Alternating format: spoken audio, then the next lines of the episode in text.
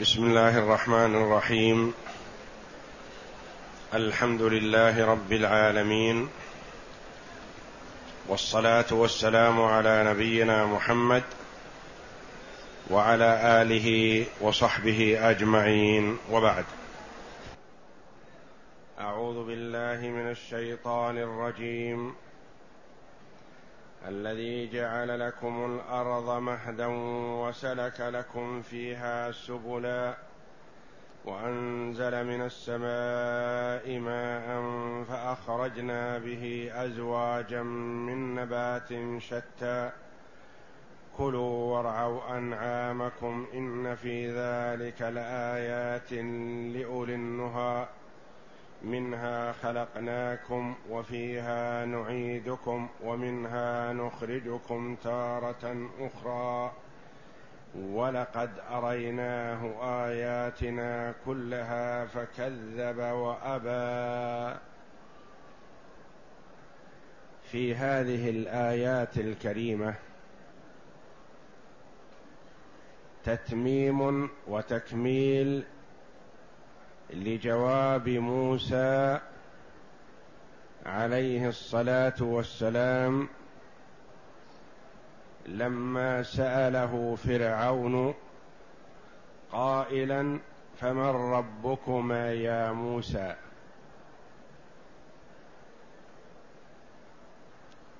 قال موسى عليه السلام ربنا الذي أعطى كل شيء خلقه ثم هدى. فأراد فرعون أن يصرف موسى عن هذا الإيضاح فسأله قائلا فما بال القرون الأولى؟ أجاب موسى عليه الصلاة والسلام بجواب مختصر قال علمها عند ربي في كتاب لا يضل ربي ولا ينسى ثم عرج على تكميل الجواب السابق عن السؤال الأول فمن ربكما يا موسى؟ قال الذي جعل لكم الأرض مهدا وسلك لكم فيها سبلا. ربنا هو الذي جعل لكم الأرض مهدا. الذي جعل لكم الأرض مهدا. الذي صفة لرب السابق ذكره في كتاب لا يضل ربي ولا ينسى. الذي جعل لكم الأرض مهدا. أو صفة للأولى قال ربنا الذي أعطى كل شيء خلقه ثم هدى الذي جعل لكم الأرض مهدا. ويصح أن يكون خبر لمبتدأ محذوف تقديره هو الذي جعل لكم الأرض مهدا. الذي جعل لكم الأرض مهدا. أراد أن يبين لفرعون وقومه نعم الله جل وعلا عليهم.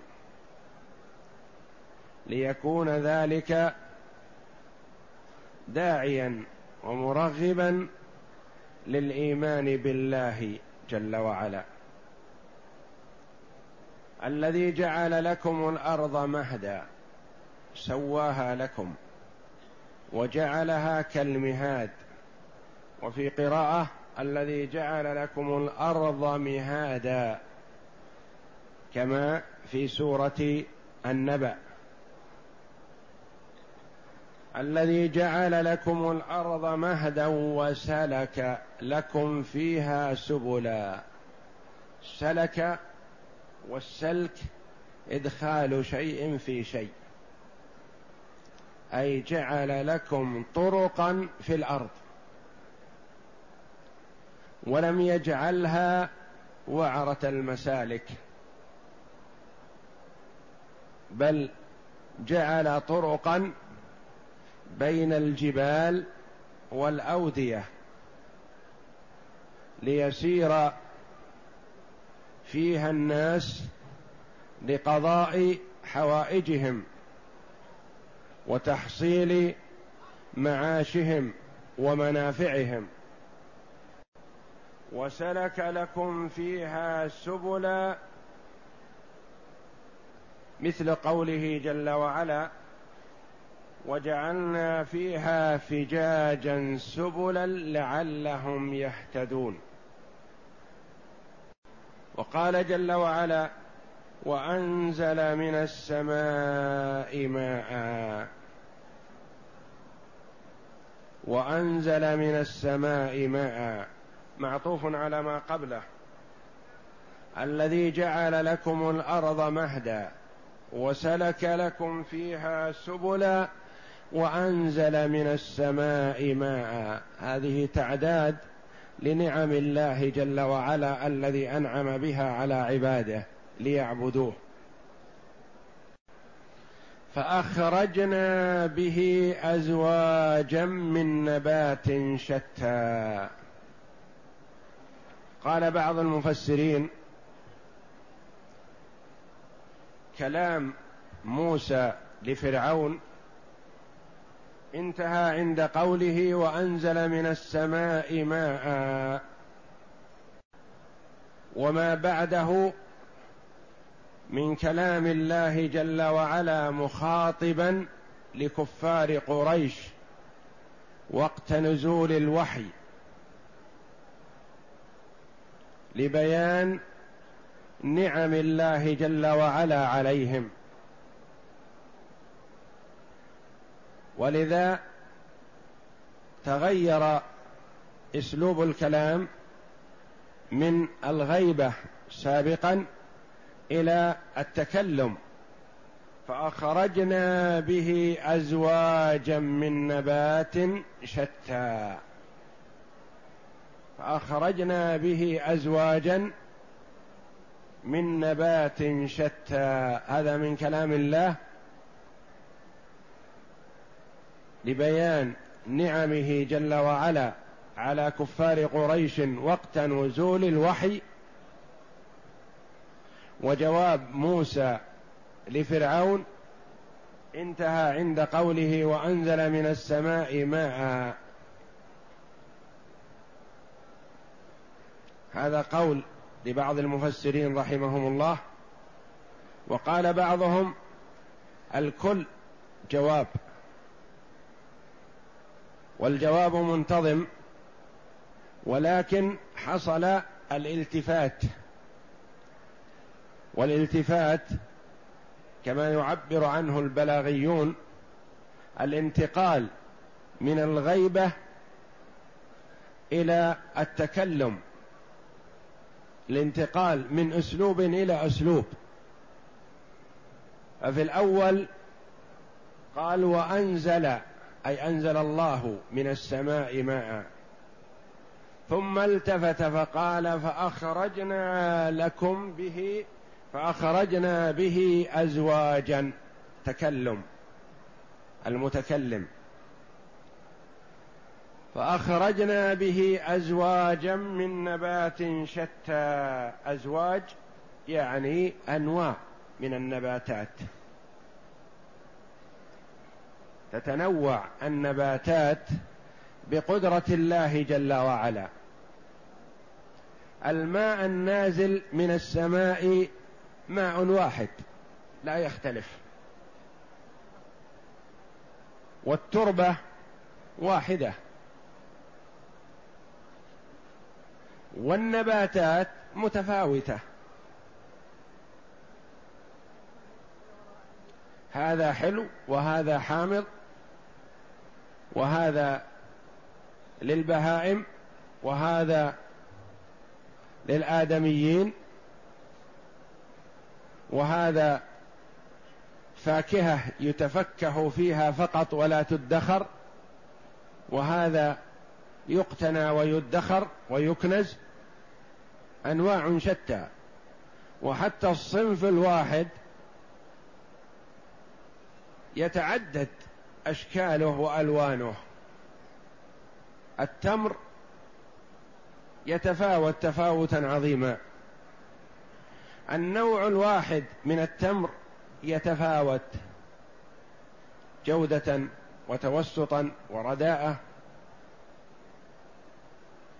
يتفاوت في اللون وكل هذا بقدرة الله جل وعلا.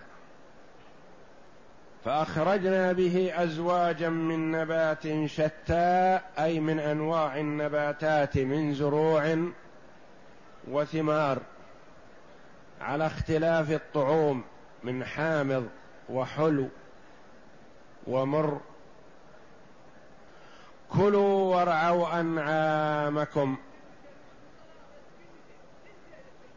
كلوا وارعوا أنعامكم. إن في ذلك لآيات لأولي النهى.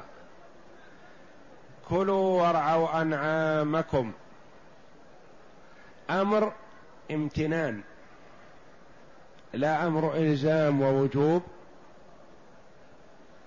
وإنما أمر امتنان وتفضل.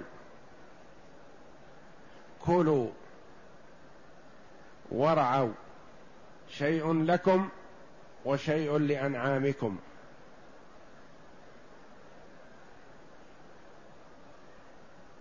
طعام لكم وفاكهة لكم وطعام لأنعامكم. طعام لأنعامكم أخضر أو يابس. تطول مدته أو تقصر مدته.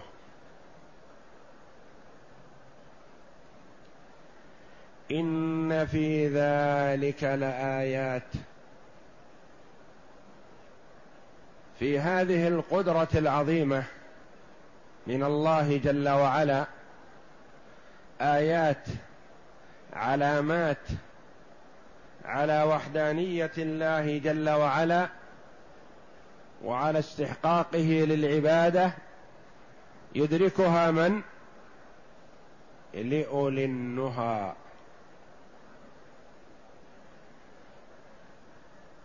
لأولي النهى لأصحاب العقول. نهى عقول. جمع نهية كغرفة.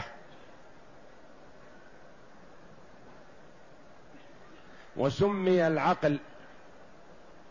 وأصحاب العقول أولي النهى لأن العقل ينهى صاحبه عما لا يليق.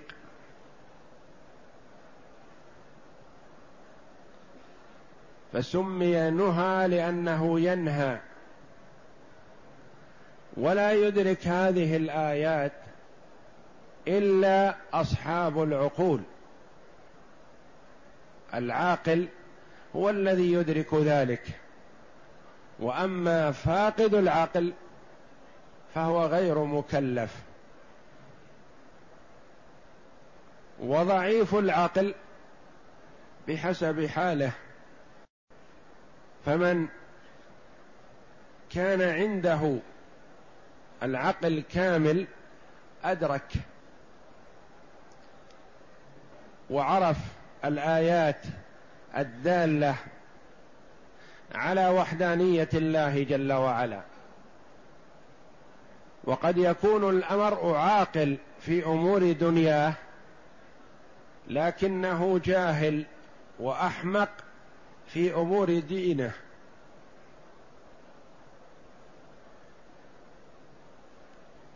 فكثير يدعي العقل وفي أمور دنياه يدركها أدراكا كاملا لكنه معرض عما يراد به وعما أعد له وعما خلق من أجله.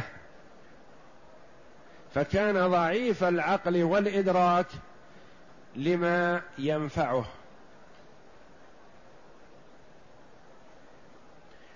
إن في ذلك لآيات لأولي النهى أولي أصحاب. منها خلقناكم وفيها نعيدكم ومنها نخرجكم تارة أخرى.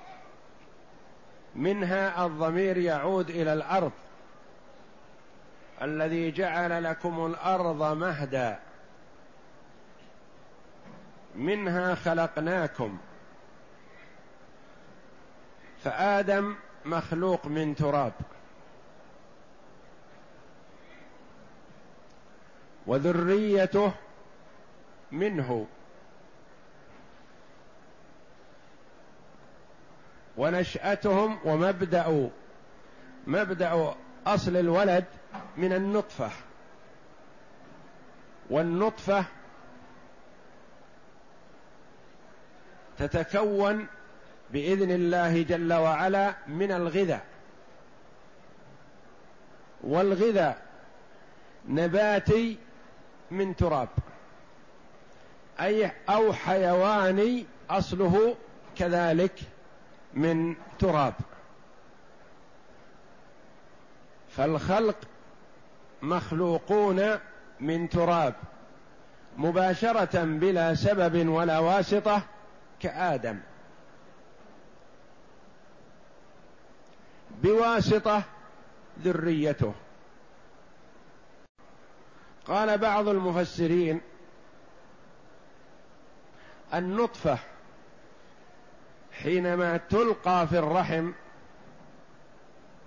يأتي الملك الموكل بها فيضع عليها قليلا من التراب الذي ستدفن فيه هذه النطفة بعد موتها.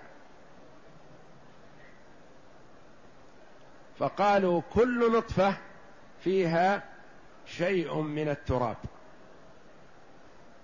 من الأرض.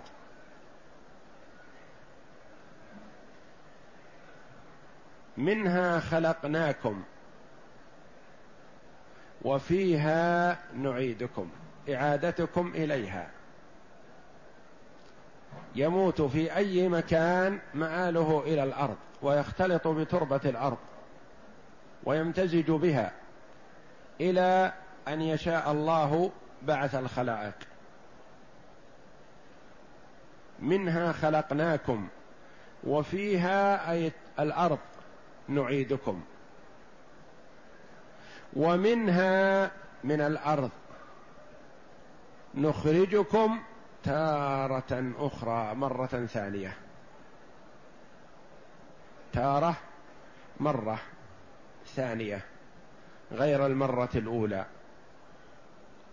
ويقول جل وعلا في الآية الأخرى قال فيها تحيون وفيها تموتون ومنها تخرجون. وفي الحديث أن النبي صلى الله عليه وسلم حضر جنازة. فلما دفن الميت أخذ قبضة من التراب فألقاها في القبر وقال منها خلقناكم. قبضة بيده. ثم أخذ أخرى وقال وفيها نعيدكم. ثم أخذ أخرى وقال ومنها نخرجكم تارة أخرى.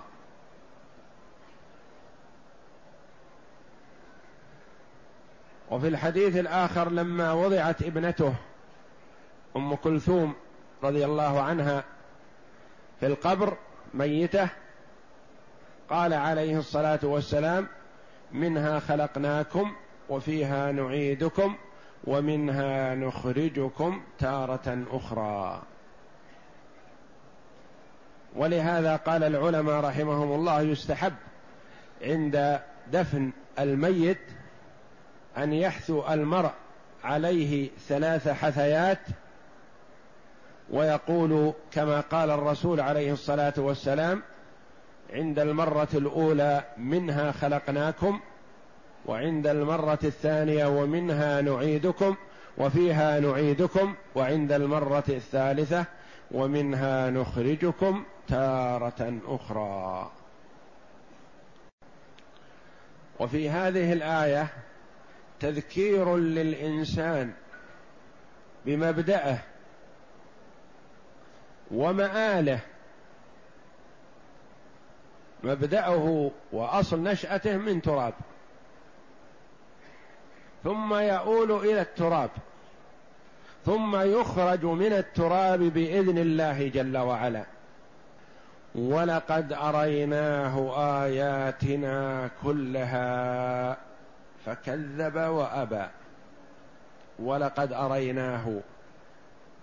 يقول الله جل وعلا أنه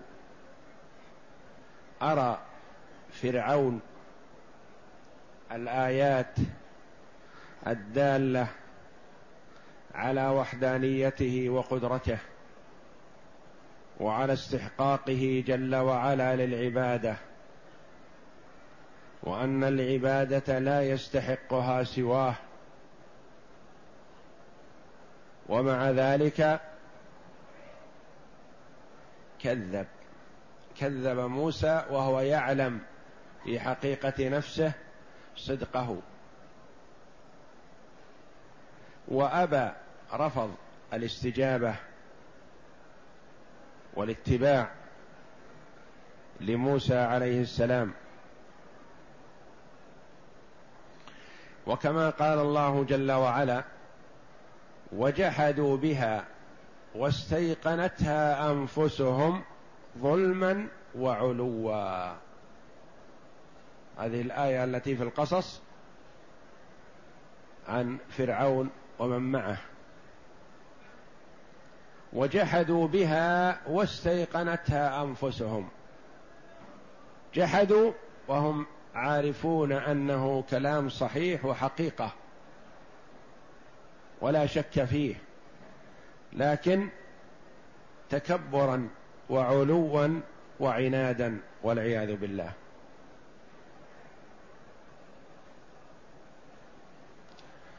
لما بين موسى عليه السلام الأدلة الواضحة البينة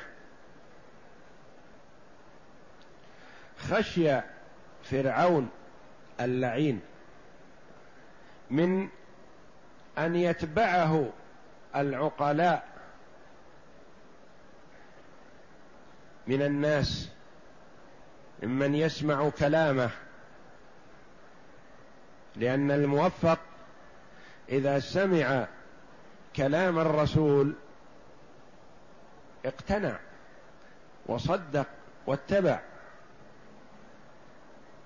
فخشي اللعين بأن يتبع موسى ويترك.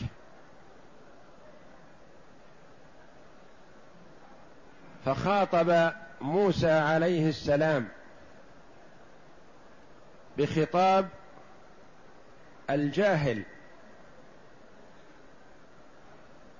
قائلا له قال أجئتنا لتخرجنا من أرضك من ارضنا بسحرك يا موسى. قال إنك تريد أن تستولي على أرضنا.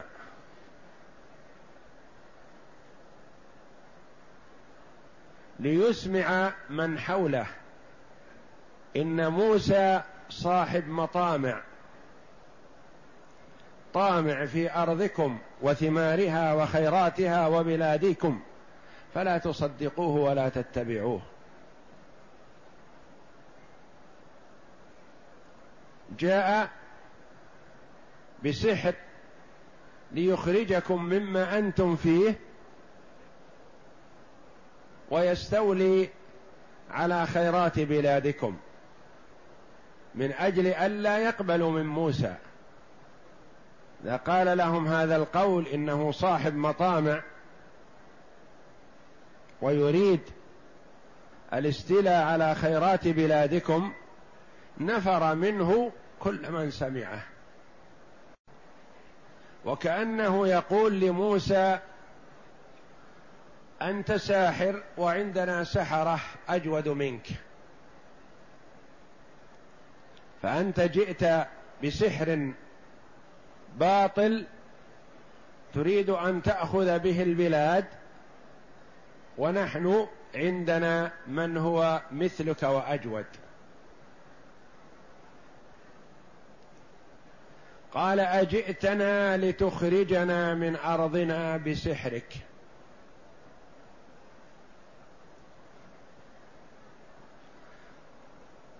فلنأتينك بسحر مثله.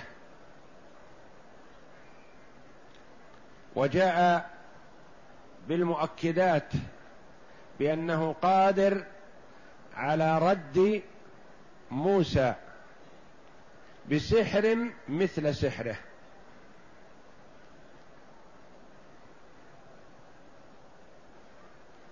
فاللام لنأتينك موطئه للقسم والنون نون التوكيد الثقيلة مؤكدة. فكأنه يقول بعزتي وعظمتي وقدرتي وتسلطي لنأتينك بسحر مثل سحرك فنرده.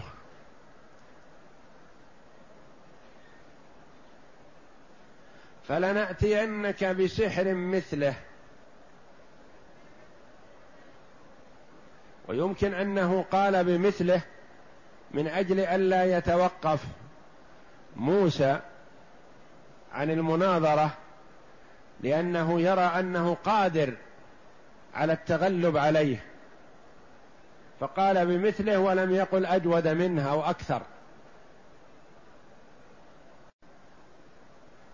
ولكونه يرى أنه متمكن على رد ما جاء به موسى قال الأمر إليك يا موسى اجعل لنا موعد. فاجعل بيننا وبينك موعدا لا نخلفه نحن ولا أنت. وكأنه لا يريد من موسى أن ينهزم بل جعل الأمر إليه. وكأنه واثق من أنه سيغلب موسى. قال فاجعل بيننا وبينك موعدا. اجعل موعد في مكان وزمان مناسب. نحضر سحرتنا فيقابلونك بمثل سحرك. مكانا سوى أو مكانا سوى قراءتان. لا نخلفه يعني لا نغيره نحن ولا أنت. إذا اتفقنا على موعد معين لا يخلفه واحد منا. والذي هو حرف الجر. لا نخلفه نحن ولا أنت في مكان. سوى يعني مكان مستو. لا يكون بعيدا عن جماعة وقريبا لآخرين بل يكون مكان متوسط. ويصلح أن يكون مكانا سوى يعني في مكان فسيح من الأرض بحيث لا يكون هناك حواجب وعوازل تحجب بعض الحاضرين من الرؤية.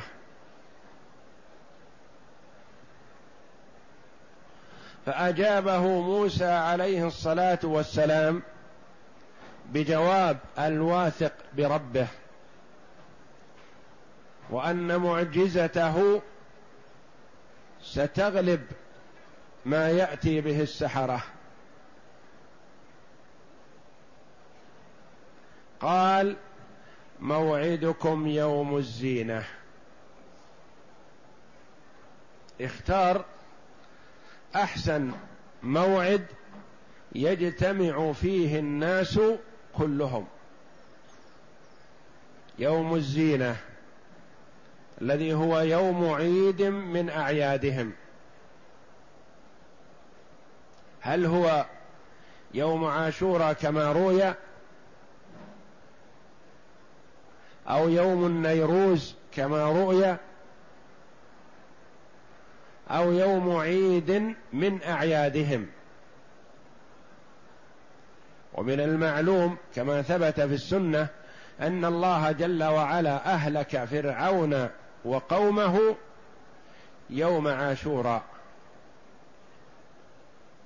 ولذا صامه موسى عليه السلام شكرا لله وصامه نبينا محمد صلى الله عليه وسلم شكرا لله حيث أنجى موسى ومن معه وأهلك فرعون وقومه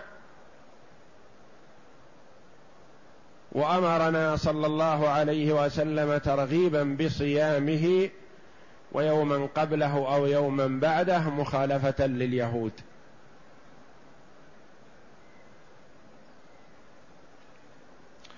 فاختار موسى عليه الصلاة والسلام هذا اليوم من أجل إظهار أمر الله جل وعلا.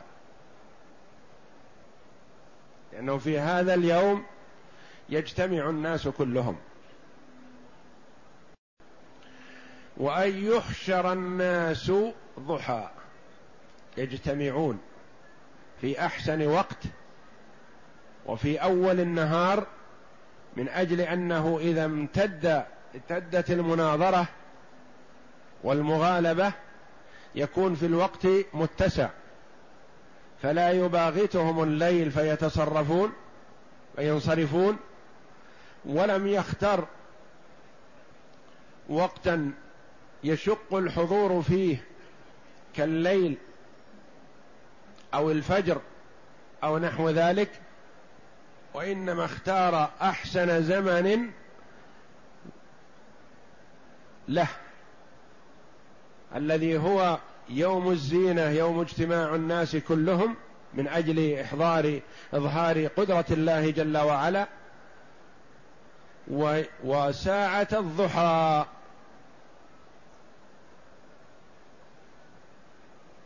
وأن يحشر الناس ضحى يعني يجمعون. ولا يتخلف من الناس أحد. وموسى عليه الصلاة والسلام واثق بأن الغلبة له بإذن الله فاختار هذا المكان الوقت المناسب. وفرعون كان يظن أو يزعم أو يتوقع أن مجموعة سحرته سيغلبون موسى وأخاه فوافق على هذا المكان وهذا الوقت المناسب لأنه كان يظن أنه سيغلب. ويقال إنه أجله من ذلك اليوم الذي طلب التأجيل فيه فرعون أجله أربعين يوما والله أعلم. وإنما ذكر الله جل وعلا اليوم الذي هو يوم الزينة يوم عيد الناس واجتماعهم. فحدده موسى عليه الصلاة والسلام. والله أعلم. وصلى الله وسلم وبارك على عبده ورسول نبينا محمد وعلى آله وصحبه أجمعين.